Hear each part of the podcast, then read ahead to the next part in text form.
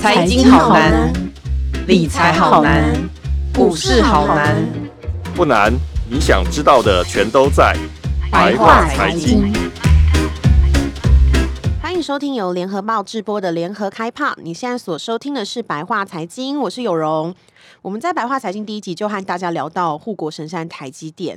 那十五日台积电有召开法说会哈，今天我们邀请资深财经记者简永祥永祥哥来聊聊哦，最近科技股的一些观察，以及台积电上周的法说会哦，小股民应该要关切的重点有哪些？那永祥哥好，哎，各位听众大家好。嗯，想先请教一下永祥哥，就是呃，台积电近日的股价有惊见这个五字头，我们想请教一下永祥哥，台积电来到这个六百元的这个地方啊，为什么会出现这样子的震荡啊？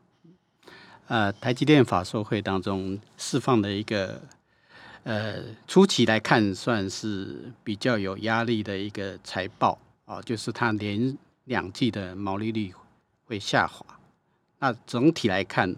它比较好的一面是它的订单动能还还不错，不过目前来来看，法人是倾向于短期偏保守的一个操作的部分。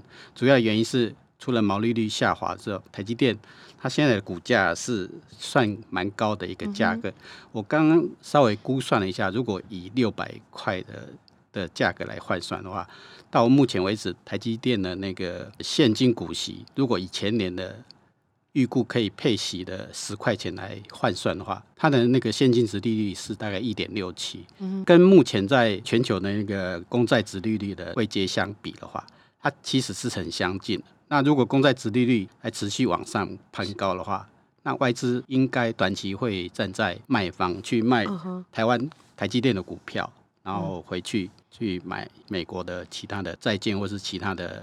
比例会相对比较高，嗯哼，所以之后我们还有可能会突破这个，就是台积电大概什么时候会？您认为会突破这个六百块钱这个水位？台积电就是目前来看，全球的资金浪潮是在往景气复苏股的相关的类股在移动，所以在这个时候，台积电相对可能，如果台积电的股东的话，你可能就必须要有点耐心，等到这些传传统产业，包括塑化、钢铁、水泥。就是已经相对的位阶都达到一个风险相对高的时候，这些资金浪潮就会重新去评断台积电的价值。嗯哼。那目前以法说会的 guidance 来说，它是预估到第三季整体的毛利率的影响性的部分就会消除。是。那毛利率的影响数啊，其实有几个大因素了，就是它先进制程的是五纳米的部分哦，对它毛利的稀释，呃，一个先进制程的世代台积电的。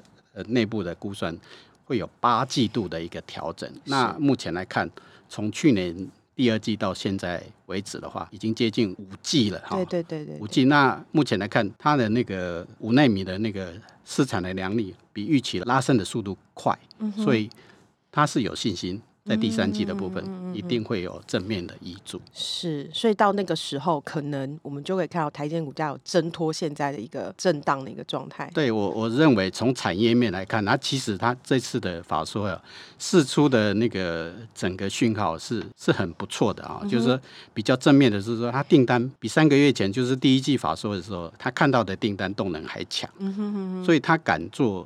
大举的投资也是看到客户后面源源不断的想要卡这个产能的位置。嗯哼，钟永祥哥刚刚这个。简单的描述就知道说我们还有机会 赶快上车，对，现在还有机会可以赶快上车。那我们来聊一下，就是上周的这个法说，其实永祥哥那个时候有呃给这个法说一个结论，叫做意外的美好。那这个意外的美好，其实跟刚才永祥哥已经有稍微提到的这个呃五奈米啊是都有关系的。那我们来请永祥哥聊聊，意外在哪里，美好在哪里？哦，他这次讲毛利率下滑哈。其实有三个因素了，除了刚刚我我提到的说它五奈米的部分，因为会稀释它的毛利率之外，它还有一个因素啊，还有两个因素，一个就是它存货评价第二季的部分它它消失了啊。为什么这存货评价的部分在第一季会有那么明显？因为它是产能利用率从低档再往满载的部分，它的存货对毛利率会。会有很蛮大的贡献，是，所以它第一季的获利表现是不错的。是，那第二季的部分，因为它产能未接现在几乎都是达到满载的，所以第二季跟第一季的部分已经没有太多的存货可以挹注它的毛利率。嗯，对。那它还要讲一个原因，是说它产能低档的时候，它可以做成本效益的改善。对。但第二季的部分也几乎都满载了部分，所以它这个部分在成本的降低的努力相对对有限。哦，就是说它压低成本，简单的就是它压低成本的空间是有限的。对，然后我们成长的空间也有限，因为其实已经满了，对，对不对？对对。那我讲的美好的原因，就是我刚刚提到，台积电总裁已经明确的示出，他订单比三个月前还强劲。是，所以这次的部分，为了要配合这个订单的需求，要做一个持续的上修资本支出的一个计划。嗯哼嗯哼。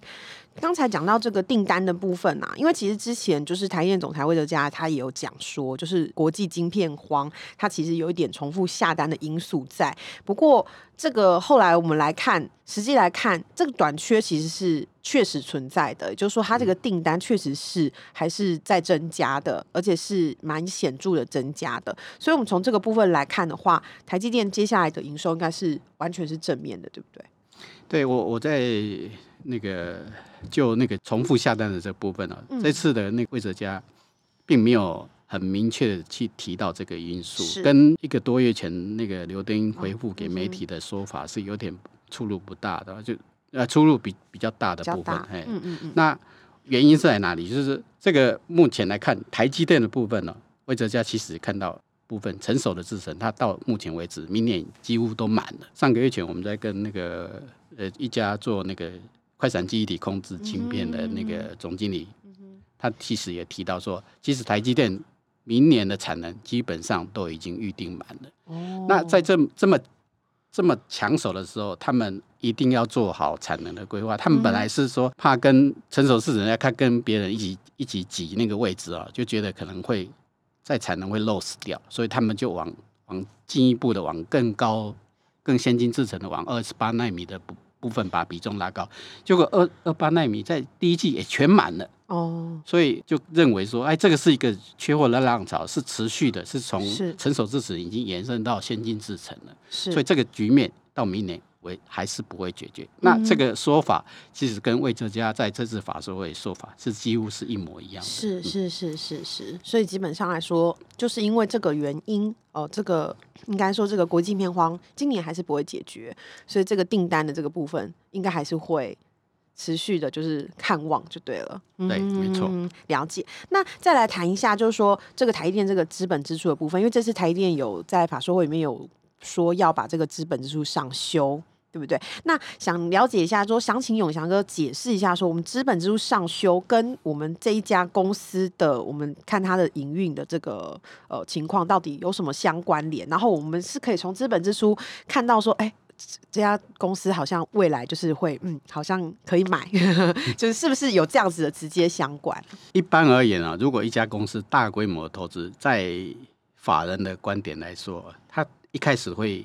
会感觉到反而会惊讶，因为他这样的话，他未来他的那个折旧相对的会会拉升，这个是他们比较顾顾忌点。对，但是就一个全球晶圆的龙头的厂商来说，对，他资本支出的增加一定是客户。需要这么多的订单，比预他预期的还强，他才愿意去备这个产能。嗯，啊，台积电的部分，它不是产能备来等着你上门，它是你需要多少产能，我再帮你多做准备。它是接单式的生产，不是不是产能来的时候我才去接单。对，所以位阶是不太一样啊。这个也是目前我说全球出现大家所担心余力重复下单的问题的时候，这个问题不会发生在台积电身上。如果在存货调整的时候，一定是先别别家的晶圆厂会先调，因为在台积电部分，你一线厂商如果没有保持这个承诺，你下一次可能就台积电就不会帮你准备那么多，会可能就会把你 downgrade 在在其他的领域，你也你也许就拿不到那么多的产能。所以这个要看台积电是，应该是说就它的这个经营运的这个理念来看，它的这个呃概念就是一直都是我有接单，我才会去投，我才会去再投这个资本支出，对不对？再再增加我资本支出。所以以他这个逻辑来看的话，他资本支出上修，代表他订单一定是非常非常看望的这样子。对，这个也就是跟这个他看到的订单比三个月强的一个部分是相呼应的，是呼应的。对嗯，是。您现在所收听的是由联合报制播的 Podcast 频道，联合开帕。想知道更多报内容，请上网搜寻 VIP 打 UDN 打 com。那永祥哥，我们谈完这个台积电法说比较正面的部分哦。上礼拜您也有在我们的这个会员专区的这个文章里面有谈到它的挑战。那我们今天也想要来聊一聊这个挑战的部分，尤其是像是民众现在很关心那个缺水问题嘛。因为其实只要谈到缺水，我们媒体都会一直追着台积电又用了多少载水车，然后呃到到底会不会缺水，到底会不会影响？因为现在竹科又要呃调升。他们的这个节水的这个比例，像这个部分，而且加上那个天气预报，好像现在四月已经四月底了，还是没有下雨，而且好像五月也不会那么快开始下雨，这样台积电到底撑不撑得过去啊？水的部分对晶圆厂来说，它是一个很很重要的一个资源。那目前台湾已经发生那个五十六年来最严重的一个缺水，我相信台积电是非常紧张的。不过，这么大的一个公司，它在那个风险控管的部分，它一定要非非常仔细而严谨。那这次呢，那个法说会里面，大家所关注的也大概是水的部分，就是这次的那个魏哲家就把缺水的部分放在呃回答法人一个很重要的一个议题的项目啊、嗯，他有提到说，台积电有一个很完整的企业风险管理系统，那。水的部分，当当是它的一个很重要的一个环节，是啊。那它除了透过节水的部分，也在目前来说，它也要开发水资源。节水的部分，台积电已经是透过它的回收系统，就是一滴水大概可以回收利用。嗯啊，台积电的的令人称傲的说，一滴水可以用四点五次，哦，就是它用了用了之后才可以循环。对，那缺水的问题，当然就是要有有替代方案。那呃，目前来看，政府的那个节水的目标是目前是定在十五 percent。那如果超过这个十五 percent，一定是被必须要再再水。那台积电的部分，据我所知啊，那现在几乎所有的水车优先都供应给台积电。哦、台积电以目前的它几乎所有的水车的部分，几乎都北中南几乎都有已经签约了。嗯，签约的。对对对。嗯、那在水的部分就是一定要有水源。那目前来看。呃，它缺水最严重的就是中科跟南科。对对对对，对、哦。那这个部分它已经有哦，包括包括那个清清美建设，它要免费提供地下水给给台积电。那那个南科的部分，五月部分，它就可能跟奇美会签订一个那个再生水的水，水的一个和那个供应契契约。对，哦，就是台积电在寻找水源的部分，它其实已经做好呃准备了。嗯、那唯一的部分就是说，你水的部分，因为从从取水点到厂区的部分，它这是中间的运运输过程是比较长的，跟跟直接连自来水管的的部分是不一样的。对，所以一定会造成部分的成本的负担。嗯啊，不过你只要生产能够顺利。这个部分，这这个这个部分对台积电的影响性相对会比较不会那么轻，花得起啦，对，相对比较轻，还花得起，还花，就目前为止的这个增加相应增加的成本还 OK，对台积电家大业大来说是还 OK 这样。比较、嗯、比较担心的部分就是上上前呃上个礼拜的一个突然跳电的部分哦，哦，这个就会造成立立刻的压降，压降的部分产区的部分就会受到。影响，然后前几天也地震频传，这个其实对晶圆厂的冲击反而会比较大。因为水还可以想办法再过来，可是地震跟跳电那个一瞬间的事情，其实是没有办法，这是没有办法可以预预防的。嗯哼哼哼。其实不过像上次的这个跳电，它其实是有一点意外啦，它好像不是因为缺电的关系，所以它是一个意外的关系。所以呃，台积电这方面应该是影响，应该是相对有限。目前来看，它它的部分，它影响是相相对不到十亿十亿元的金额，对台积电的来说都是相对很小的。那地震部分，他们有很紧张吗？地震 目前来看呢，有没有在地震带上？目前来看，因为震震度啊，嗯并没有达到那个疏散的一个对对对阶段，所以产生产线是没有受到影响的。是，只是让大家就又想起这件事情，对对对，然后只是会惊慌一下。对，比水还要严重这样子。好，是那另外一个挑战呢，其实就是这个 Intel 跨足这个晶圆代工。那这个部分，其实这次的法说会好像有提到，永祥哥，你认为这个对台积电来说算是挑战吗？我们其实第一集的时候也有稍微说到了，嗯、我们就今天再来再来把它细细说一下，就是说这个后续发展，我们应该要怎么样去看待这样子？这次魏哲家讲的比较明确，针对针对英特尔跨足晶圆代工部分，他是说的非常明确。对，第一个是他他承认是在某一个某一个。部分它会有竞争，是。哦，因为它不排除它会有客户会选择跟英特尔合作，但是它有信心在以台积电目前提供的三个核心价值的，包括就是它技术的服务，对，还有客户的服务，对，还有产能资源的服务，这三个核心价值，他认为英英特尔是没办法跟他相相、嗯、相提并论的，是是是是，所以他这样独特的营运模式。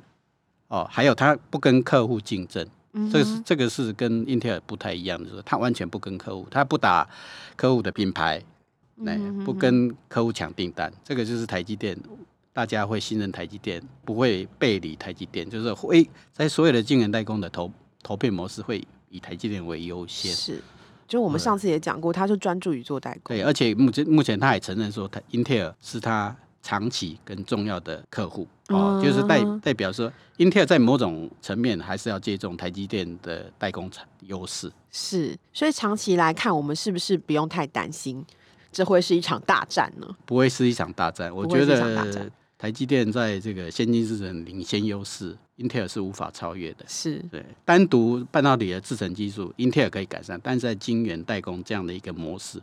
他没有办法像台积电做到这么细腻。嗯哼哼哼哼哼。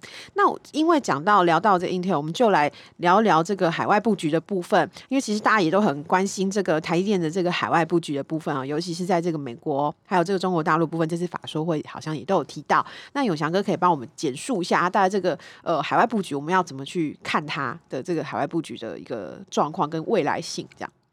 啊，这次我观察到一点，他他把美国厂的。的位阶定义成跟南歌厂的功能是一样，嗯、它不是为了应应美国的压力，对对对对，呃、去过去做去只去做一个附小规模的一个产，对，小规模的一个晶圆厂。那目前来看，它的规划是，它把它的位阶已经有有拉升了，它是打算去承接所有国际的客户的订单。哦、那项目大概就是不是会只有一一两家而已，利用那个。就近靠近美国市场的部分的客户，也许就会直接在美国厂投片，而且它的规模也应该不会只有两万片。当初原先规划有六个厂，很多人怀疑说，怎么可能会会投这么大？对，这是一个转弯点。据我所知，它目前在六个厂的规划可能会如期的进行中。嗯，啊，这个是规模很大。那为什么会这样的话？可能也许它不是要投三年要投一千亿美金的资本支出。那如果在台湾找不到地，或是台湾的地受到很大的限制的话，他其实可以把美国厂当做他的一个扩充的一个重要的据点。嗯，所以他是非常认真，应该是从这次法说会可以知道，他对美国厂这个是非常认真的，感觉这个认真度超乎我们的预期。对对，所以。不要小看台积电在 美国厂的投资，是是是。不过这里有一个还蛮有趣的花絮，我自己觉得很有趣啦。就永祥哥之前我们在我们的这个联合报会员专区有专文写过，说台积电要去美国设厂的话，要先问这个地鼠龟和仙人掌是一种乌龟，它就是一个陆龟，陆龟，陆龟，陆龟的一种。那这也是我我觉得很很好玩的地方，就是它派去美国厂会看的。当中，他现在因因为马上进入建厂要整地的一个阶段，他一定要做好仔细的那个相相关的那个环评，但是现在就就面临到环保的议题，就是陆龟是在全球被列为保育类动物，而且它除了那个乌龟之外，它连乌龟的那个食物就是柱柱柱状仙人掌的部分，它也要一并的，就是不准要抓。啊，移到指定的保育区之外，连它的食物也要一并的移到它生长的地方。哦，这真的很有趣，我们好像从来没有想过有这件事情，因为我们都国内环评常常就发生一些很大争议，我们没有想过台积电去美国原来也要面对这个环评的争议，是非常有趣。对，那这个会不会像我们台湾的一样搞那么久啊？就是我们一拖都是好久，好好大争议，还会有人抗议啊什么的。那这个。地鼠龟好抓吗？这 这个相对的部分难度就没有没有当初他那个在南科哎挖到遗址这样难度那么难了，但是南科的也是那个费费了蛮久的时间。是是是是是，挖到遗址这个真的是也是蛮困难的一件事情，因为这个跟动物不一样，它不会动，它就是 就是你就要把它把它整理出来。对对对对对，所以你认为这个应该不会拖？不会拖他们太久的时间，而且这个他台积电的那个规划还是会按照进度进行，会会希望可以提前到二零二三年量产。哦，蛮有趣的一个小花絮，大家可以到我们的会员专区来看一下这个文章详细内容。那另外我们也可以聊一下，就是中国大陆的部分，就刚才还没有聊到这个部分，我们应该怎么看？啊，对，这个也是特别法人会关注，说他在目前的地缘政治的部分。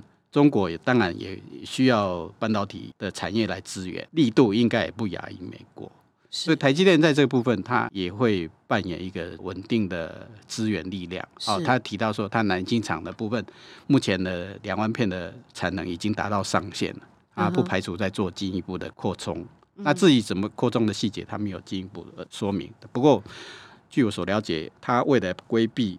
那个美国限制先进设备卖给中国的一个压力的部分，它应该会从那个比较成熟制成的领域来切入，嗯，然后也可以避开美国的一个强烈的抵抗。是，就基本上策略的话，不会像是美国一样，就是去跟不会像在美国设厂一样，对对，它不会像像美国就直接切入最先进的五纳米一样。对对对他就会选用一些比较对他，他可能会从从二十八奈奈奈米来切入。嗯是。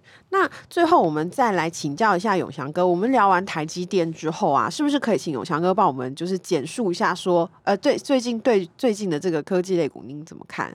科技类股，我觉得一般我们讲的五穷六。六绝嘛，就是它一一般新旧产品在第二季的部分会做产品转换，那这个时候它有一些供应链一一定会做调整，就在营收的部分应应该会有一些比较偏弱的部分。那在其实在这时候就是为了要迎接未来的一个新产品的的发展，那以。目前全球的经济已经逐渐走向复苏的阶段，我我觉得未来的应用面、科技的应用面一定会还是会持续的成长。就是。尤其五 G 时代的到来，各它的领域是涵盖各个层面的，是是，所以科技股绝对不会寂寞，绝对不会寂寞。对，台积电股价应该还有持续向上的一个机会。哇，陈永祥哥吉言，大家从今天开始要时时关注台积电股价跟这个呃相关类股的股价，这样子，我们大家应该要好好的掌握上车时间。非常感谢永祥哥今天呢又来到呃白话财经跟我们解析台积电法说的内容和跟我们分享一些科技股的观察，那也感谢大家收听白话财经。如果想知道更多关于生活理财的精彩报道，请上网搜寻联合报数位版 VIP 打 UDN 点 com。下周白话财经见喽，拜拜，拜拜。